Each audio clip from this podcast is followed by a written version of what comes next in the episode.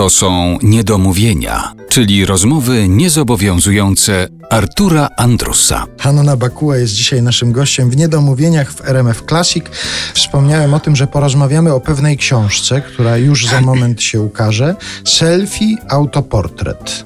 Taki jest tytuł tej książki. E, Selfie dodałam, żeby młodzi ludzie rozumieli, co znaczy autoportret, bo to jest y, taka najciekawsza chyba forma w malarstwie, w sztuce w ogóle, w rzeźbie, że artysta mierzy się z własnym wizerunkiem i nie może sobie zbytnio kadzić, bo go wyśmieją, a nie, nie chciałby się też okaleczać, bo go też wyśmieją. Także to jest taka poważna rozmowa ze sobą i ponieważ bardzo skradali się do mnie różni dziennikarze, żeby ze mną zrobić taki wywiad rzekę, a ja stwierdziłam, że nie ma osoby, która może mnie zapytać o to, co jest istotne, Jedyną taką osobą, która mogłaby mnie o to zapytać, była Agnieszka Osiecka. Zdecydowanie myśmy się świetnie znały i myślę, że jej pytania byłyby tak zaskakujące, że marzyłabym o tym. No niestety, kiedy ona zmarła 22 lata temu, to jeszcze y, ja nie byłam gotowa do autowywiadu, znaczy do wywiadu w ogóle takiego.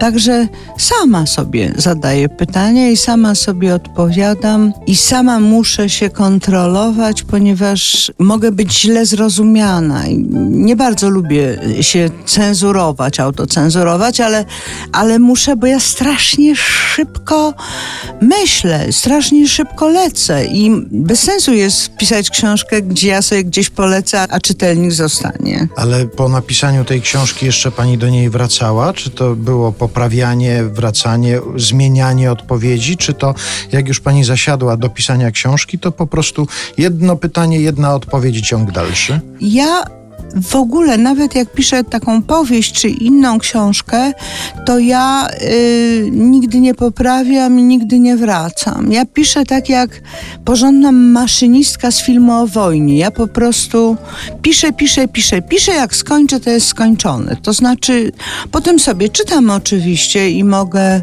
zamienić jakieś słowo czy poprawić literówkę, ale nie grzebię z, w tekście nigdy już. Nie. Stwierdzam, że pierwszy odruch jest najlepszy.